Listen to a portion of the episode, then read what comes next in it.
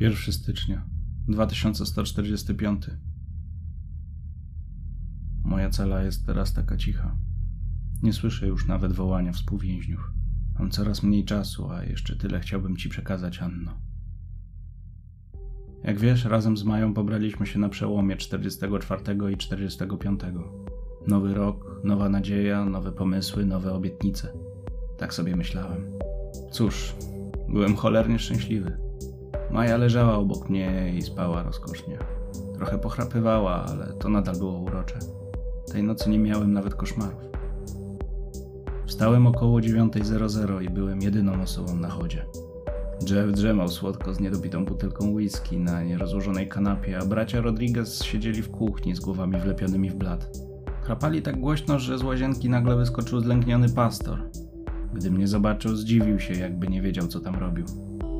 Podziękował za gościnę, rozcierając nieprzytomne oczy i zapewnił, że następnego dnia opublikuje w rejestrze osób nowe nazwisko, nie ujawniając przy tym starego.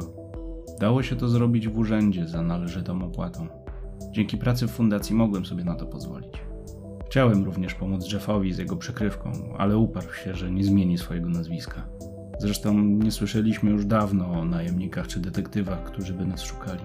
Chyba sami stwierdzili, że już pochłonął nas świat. Nareszcie uwierzyłem w nasze bezpieczeństwo. Pastor chyba miał na mnie dobry wpływ, bo wstąpiły we mnie nowe siły. To był dobry dzień.